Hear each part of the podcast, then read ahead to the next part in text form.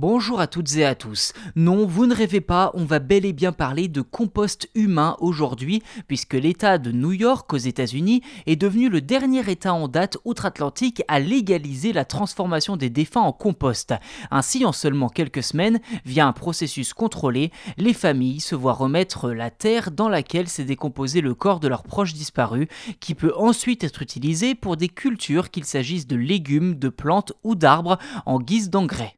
Côté inhumation, il en est une qui a fait beaucoup parler ces derniers temps. Le célèbre footballeur brésilien Pelé, décédé le 29 décembre dernier, a eu des funérailles assez étonnantes puisque le cimetière dans lequel il repose aux côtés de son père est un bâtiment de 14 étages dans la ville de Santos, soit le plus grand cimetière vertical du monde avec environ 14 000 places. Cet édifice inauguré en 1991 aurait été conçu en réponse à un problème que rencontrerait la ville, les enterrements dans la boue dû aux nappes phréatiques.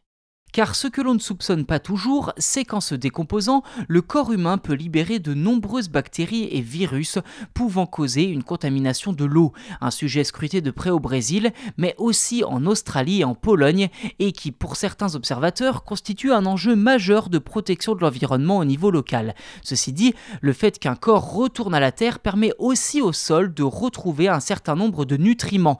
Quand les conditions hydrogéologiques et climatiques le permettent, la réutilisation des composés organiques du mort peut donc être envisagé. C'est donc pour cela que certains citoyens soucieux de leur empreinte sur l'environnement optent pour cette alternative. D'autres optent également pour un cercueil en carton. Avec certaines innovations en termes de résistance et d'étanchéité, ces cercueils à base de carton recyclé permettent d'éviter le gaspillage de bois des cercueils traditionnels et mettent entre 10 et 15 ans pour disparaître.